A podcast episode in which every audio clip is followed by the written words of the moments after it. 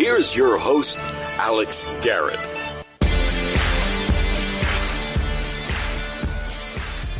I'm Alex Garrett, and with me today on Alex Garrett Podcasting is someone um, that coaches a sport that's really home to me because, you know, growing up at the Henry Viscardi School and Joe Salonica and wheelchair basketball, to see CUNY Athletics, the City University of New York Athletics Department, branch out into adaptive sports like this means the world as a CUNY alum, as a Queens College alum.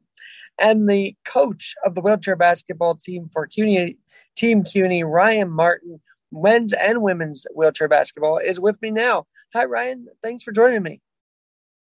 Oh, no, thank you for having me. This is a pleasure. So, uh, last week I got to call actually the Sunday game against uh, Edinboro, the men's wheelchair basketball team, but I've seen the women as well, and they're both, you know, fiery squads, and it's it's exciting to see. So, first of all, um, tell us your story as how you became part of the wheelchair basketball world and and, became coach for CUNY. Uh, yeah. So the older you get, the longer that journey becomes, and the longer that story becomes. So I'll give you the abridged version. Um, so I had the fortune. I started playing wheelchair basketball when I was a teenager. Um, I went on to uh, play in college on a scholarship at uh, Southwest Minnesota State University. Um, and like wheelchair basketball has really been, uh, you know, an awesome vehicle for me in life as far as getting a chance to travel, getting my education, and all of those things. And so um, I ended up going to play professionally in Europe for several years. And so I played in Spain and France. Um, and when I came back to the US, I had already started my nonprofit, which was developing sports programs for youth with disabilities. I kind of got um, thrusted into the intercollegiate space and did some work with uh, the University of Connecticut and then the University of Michigan. And so um, when CUNY reached out and Dr. Rosa reached out, it, it, seemed like a really great opportunity just because the unique uh, amount of students with disabilities that CUNY has and the potential at a lot of at a lot of universities, the critical mass of students with disabilities isn't as profound as, as it is at CUNY. And so it was really interesting to me to be able to um, appro- approach a strategic plan sure that allowed us to like work with such a such a, a dense population already well uh, and the, and by the way uh Viscardi alum Destiny Murray started this whole project with CUNY. Uh, you know, she's a leader on that women's wheelchair basketball team. So let's start there. Um, mm-hmm. big, big, you know, big weekend for them at the CUNY Collegiate Invitational. Tell, tell us about the women's side first. Yeah, so the the women's side, um, you know, Destiny is a huge part. We call Destiny Harlem, right? You know, Destiny yep. brings a, a certain attitude to the game, but you know, Destiny is, is just um, as a player, you know, in her first year playing collegiately, as improve, improving leaps and bounds, and um, all of the women are really making great strides, and and I think their team chemistry, um, it has really been um, has really been awesome, and as as things get a little more challenging and you know we're adapting to this ever changing landscape in new york city uh, they seem to be right there really supporting each other. And um, i've been really happy with the the chemistry that they've developed as a group. And i know that this is a cuny wide thing. It's not just queens college. All of the boroughs are pretty much represented with these teams are they not? Yeah, so we have athletes from 13 of the different um, CUNY campuses, and so yeah, the idea was to you know provide this opportunity to as many different students, and I think um, you know as we build out the strategic plan to include more sports and um, you know impact more boroughs and more campuses, I think it'll be uh, something where you see you know students from all of our CUNY schools involved. That would be great. But back to recap the women's uh, weekend from a couple sure. weekends ago. I mean, I saw them in Hostos against the rolling against the Rolling Liberty, and I, you know, they played them again that Saturday. Um, those two games alone, how are you feeling going into you know the upcomings against Illinois in that tournament, and then against mm-hmm. Also in February? Yeah, so so I I'm happy. I think we've made uh, I think we've made a lot of strides. You know, um, we're further along than where I thought we would be at this point in the season. But I also think there's um, some room for growth. I think uh, we need a, obviously some more depth on the roster. We've had some different injuries, and um, different things like that uh, that have kind of impacted kind of uh, our trajectory as as a group. But I think we have a really tight knit group where everybody's kind of bought into their roles. And I, you know, in my experience playing, I think the teams that where everybody buys into their roles um, are yeah. better than the teams that are just uberly talented, right? And everybody's kind of wants to be the you know the main player and all of those things like that. So I think it's um, I think we're I, would like to see us be able to kind of diversify how we approach things from an offensive end. We okay. we rely a lot on Sierra and uh, Crystal to do a lot of the heavy lifting. Um, and so I'd like to see if we can kind of develop a, a little more variety in our offensive attack. Sure. But uh, but you know, like I said, we're we're getting there. And I mean, I wouldn't. I don't know if you consider them tune-ups because li- Rolling Liberty are really good. So what what was your reaction to how they played them both times? I thought it was really good. I mean, like, you know, I thought we adapted. I thought when the Liberty were really aggressive and physical, we were able to take care of that. I thought when they tried to get up and, you know, kind of press Sierra and try to keep Sierra out, you know, I thought Destiny did a really great job of running some cross picks and freeing up Sierra in the open court. And I was really happy to see, you know, I, I think Kat has really improved and Jesse is kind of figuring it out each and every time they go out there. Um, we're getting a, they're getting just that much better. And so it's it's uh it's fun to watch from like where we started to like where we are now just the the overall like you know incremental growth. All right let's go to the men's uh, side because i mean the men's team seems to be defined by chris st remy right now but mm-hmm. you know when, when you look at it from the outside but how much of a team effort is this i mean you've got um, you've got guys on the boards getting the rebounds for you, you know, for for the team. I mean, tell us about the overall, um, along with St. Remy. I mean, it's a team effort there, not just him, right? Yeah, I mean, Chris Chris is an exceptional player, like a world class um, world class offensive player, right? Um, and he, our our team is really heavily relying on him to score the ball, but like you know, we've got we've got people setting him up, whether it's Errol and Roger getting him the ball in the post, you know, and we've got guys that are taking on a larger defensive burden. So chris can focus more on the offensive side. So it, it's definitely um, a team game. But you know this past weekend he really had it going from an offensive standpoint. And like one of the things that makes chris a really special offensive player is he's got the kind of the ability to score at all three levels. He can shoot from the perimeter mid-range and you saw him do a considerable amount of work in the post where he just got inside um, and like when Chris is playing at his best, he's doing a little bit of everything. Well, I gotta say, Roger, you know, on the boards, the defensive boards were just one after the other. You guys had the rebounds one after the other. fella. Yeah, and, and I mean, I thought this was the first time or that our uh, our CUNY men's team has played against another, you know, collegiate program in Edinboro University.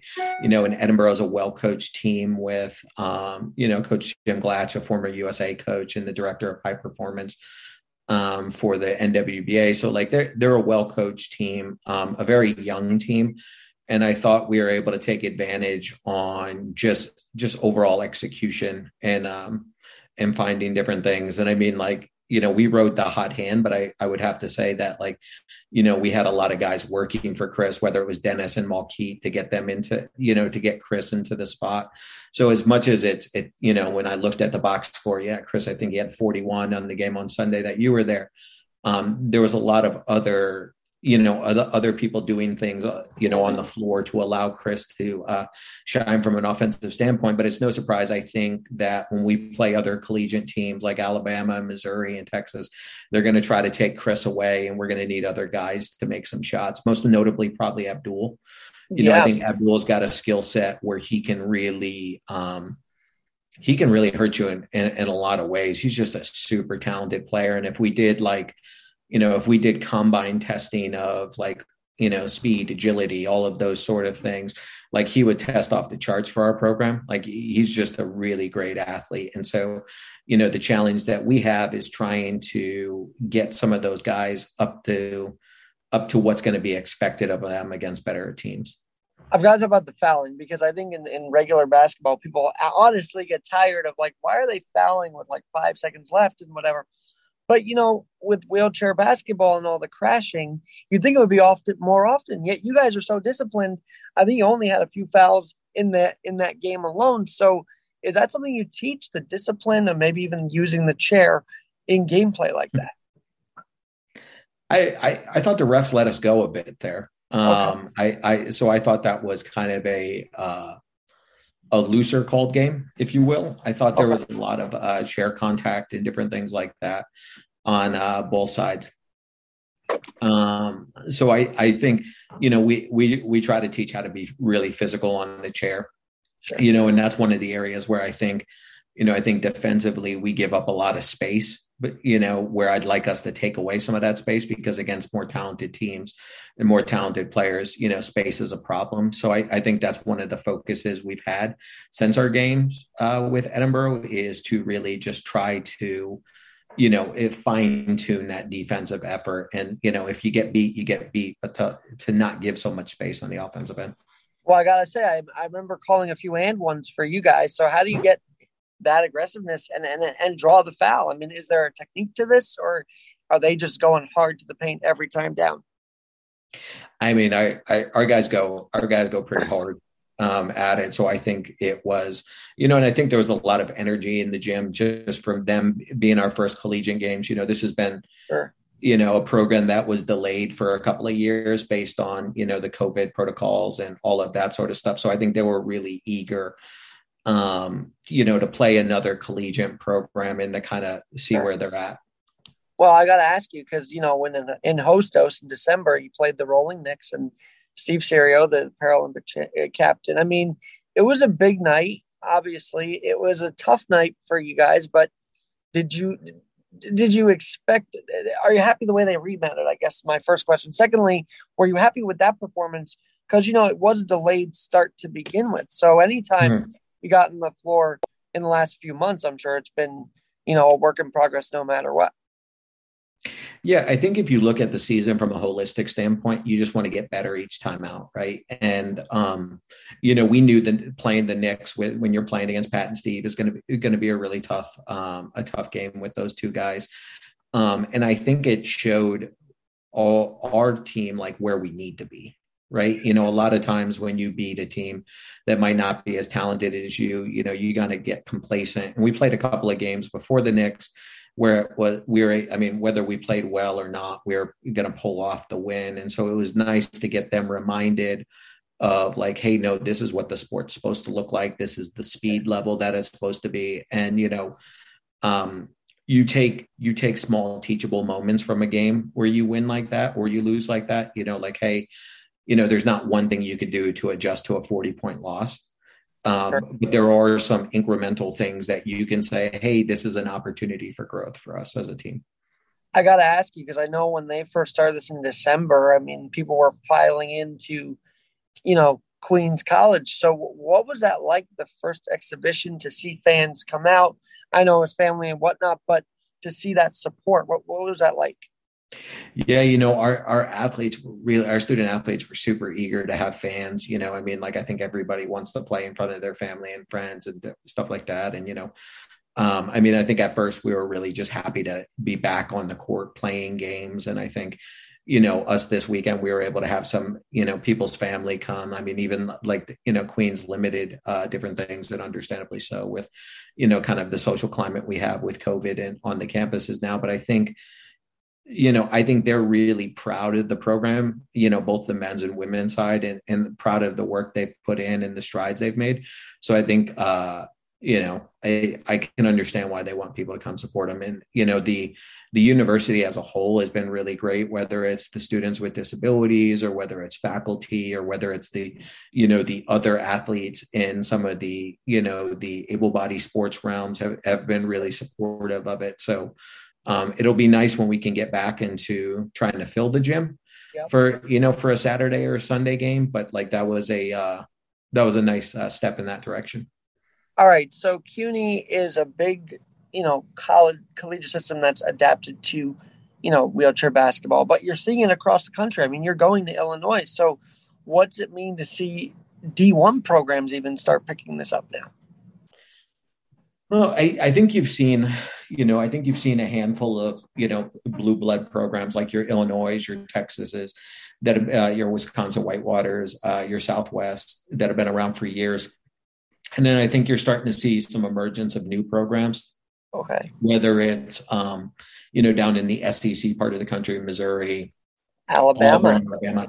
I think the best way to explain it to somebody who doesn't have a lens on adaptive sports would be to suggest that like it more operates like women's sports did pre Title IX, where some some universities had it, some colleges had it, but it, there wasn't a formatted way. It wasn't as you know funding wasn't guaranteed and all of that. So i think you see adaptive sports really kind of in that mold right now like a pre-title ix and really trying to find their footing on individual campuses. But you don't see any like macro level involvement from like the ncaa when and you don't see a lot of campuses that you know truly embrace it. It's not a um you know in this in the world of college athletics there's two worlds. Like there's the revenue creating sports and the non-revenue creating sports you know, and um, I think that's part of the challenge, right? To convince a university that this is beyond a, um, you know, an inclusive effort. You know, I always say, I don't know which rapper said it, but if it if it makes dollars, it makes sense. I mean, higher ed is that way. Like, you know, if if you can find a a business model that shows a university that hey this is a revenue generating opportunity or even like a revenue neutral opportunity i think you have a better level of success. I wonder about the inclusivity because i feel like you know these these student athletes they don't see it as like an inspirational thing. They want to win. But to the outside world you know people with disabilities doing things is inspirational yet you guys are just smashing that stigma by winning and going hard. So maybe uh, I don't know. I think people need to come out and see this and say that you know this is more than just inspirational. This is for real. You know what I mean? That that, that type of thing. Yeah, I, I think there's a lot of folks. I, I mean, like sports is all inspirational, right? Whether you're whatever the sport is, right? There's a component of like, wow, I can't do a 360 slam dunk, right? Or I can't throw the javelin that far, or whatever the sport is, right? So a little bit of it is, but I I think the the issue that we get into in the adaptive world space is kind of like that inspo porn. Like yeah. where it's like oh my god it's motivational because like oh you threw up a shot and it hit the bottom of the net. Where like me from a competitive mindset is like you airballed the shot. Like exactly. you know let's react accordingly. Um and and i think once people can frame it in the way that they frame sports in general, I think it's better off because I, I also think, you know, like sports is a great catalyst for societal change. You know, like when you look at, you know, Jackie Robinson breaking the color barrier, you know, and, and, a lot of different like social climate changes that were impacted by sports.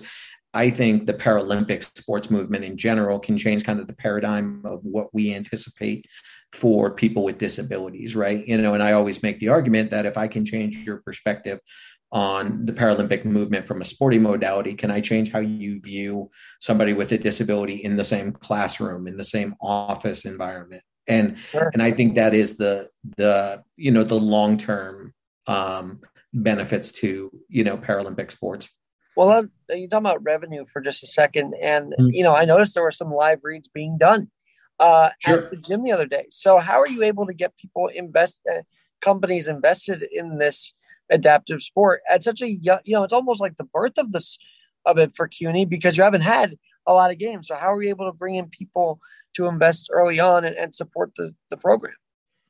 I think there's a I think there is a I think there's a climate now for companies to get involved with sponsorship of the Paralympic Games, right? The Paralympic Games brings in revenue just like the Olympic Games. So I think you see more companies that are inclusive minded and want to want to align their brand with you know adaptive sports or the paralympic level sports. So i think it's um i don't i don't want to say easy because generally speaking fundraising and development work isn't easy. It's laborious. It's time consuming.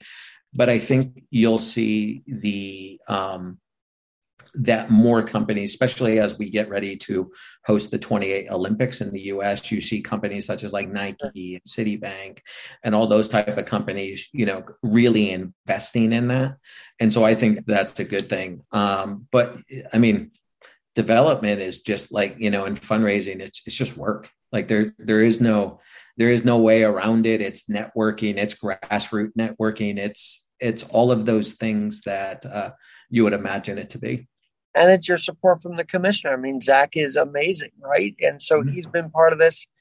Um, Matthew, the SID, has been part of me. There, it's like a hands-on effort here. I, I, I could feel.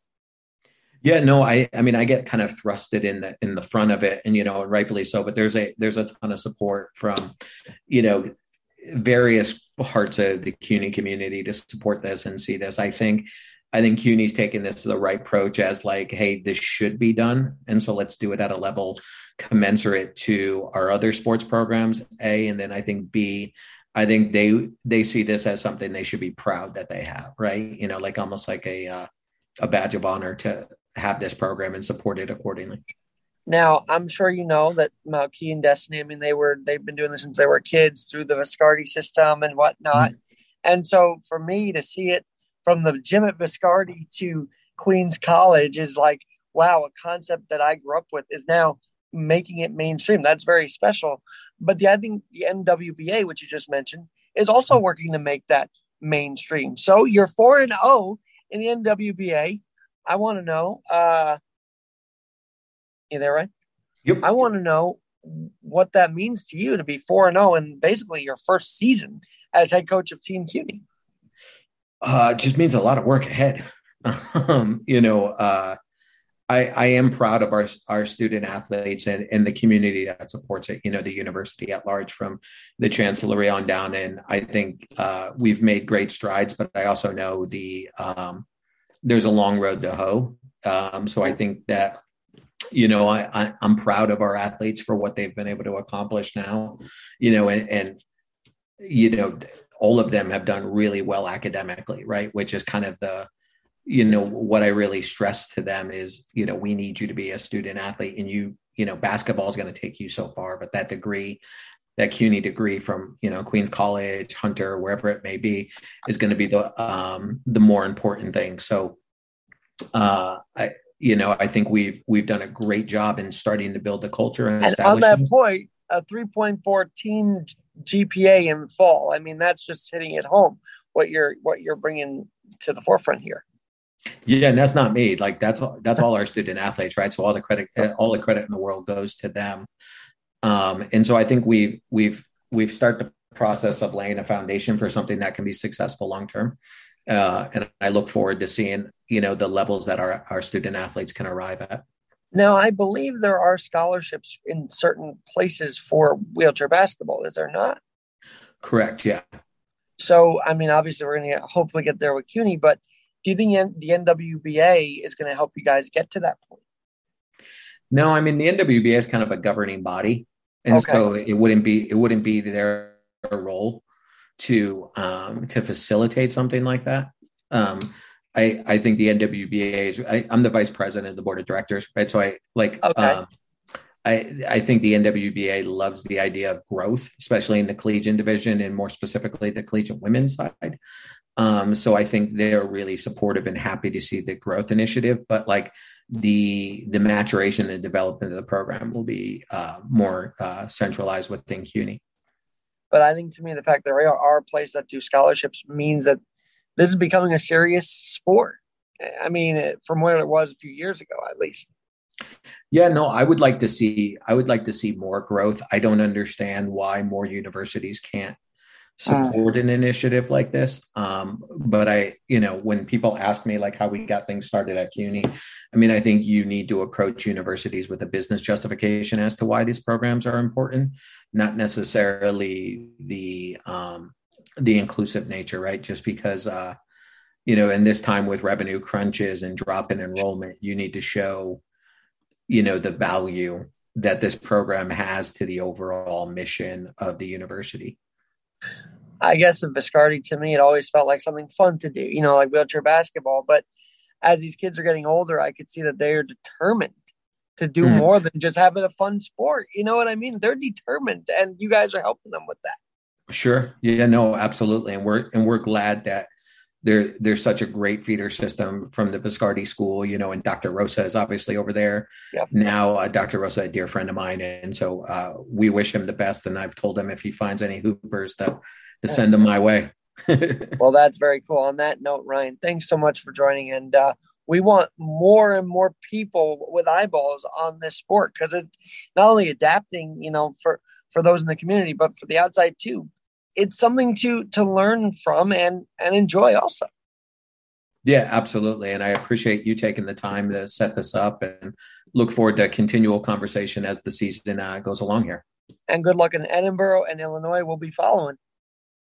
All right. Thanks, man. I'm Alex Garrett on Alex Garrett Podcasting, where we're always adapting. Uh, that was perfect, Ryan. Thank you so much. Yeah, no problem, man.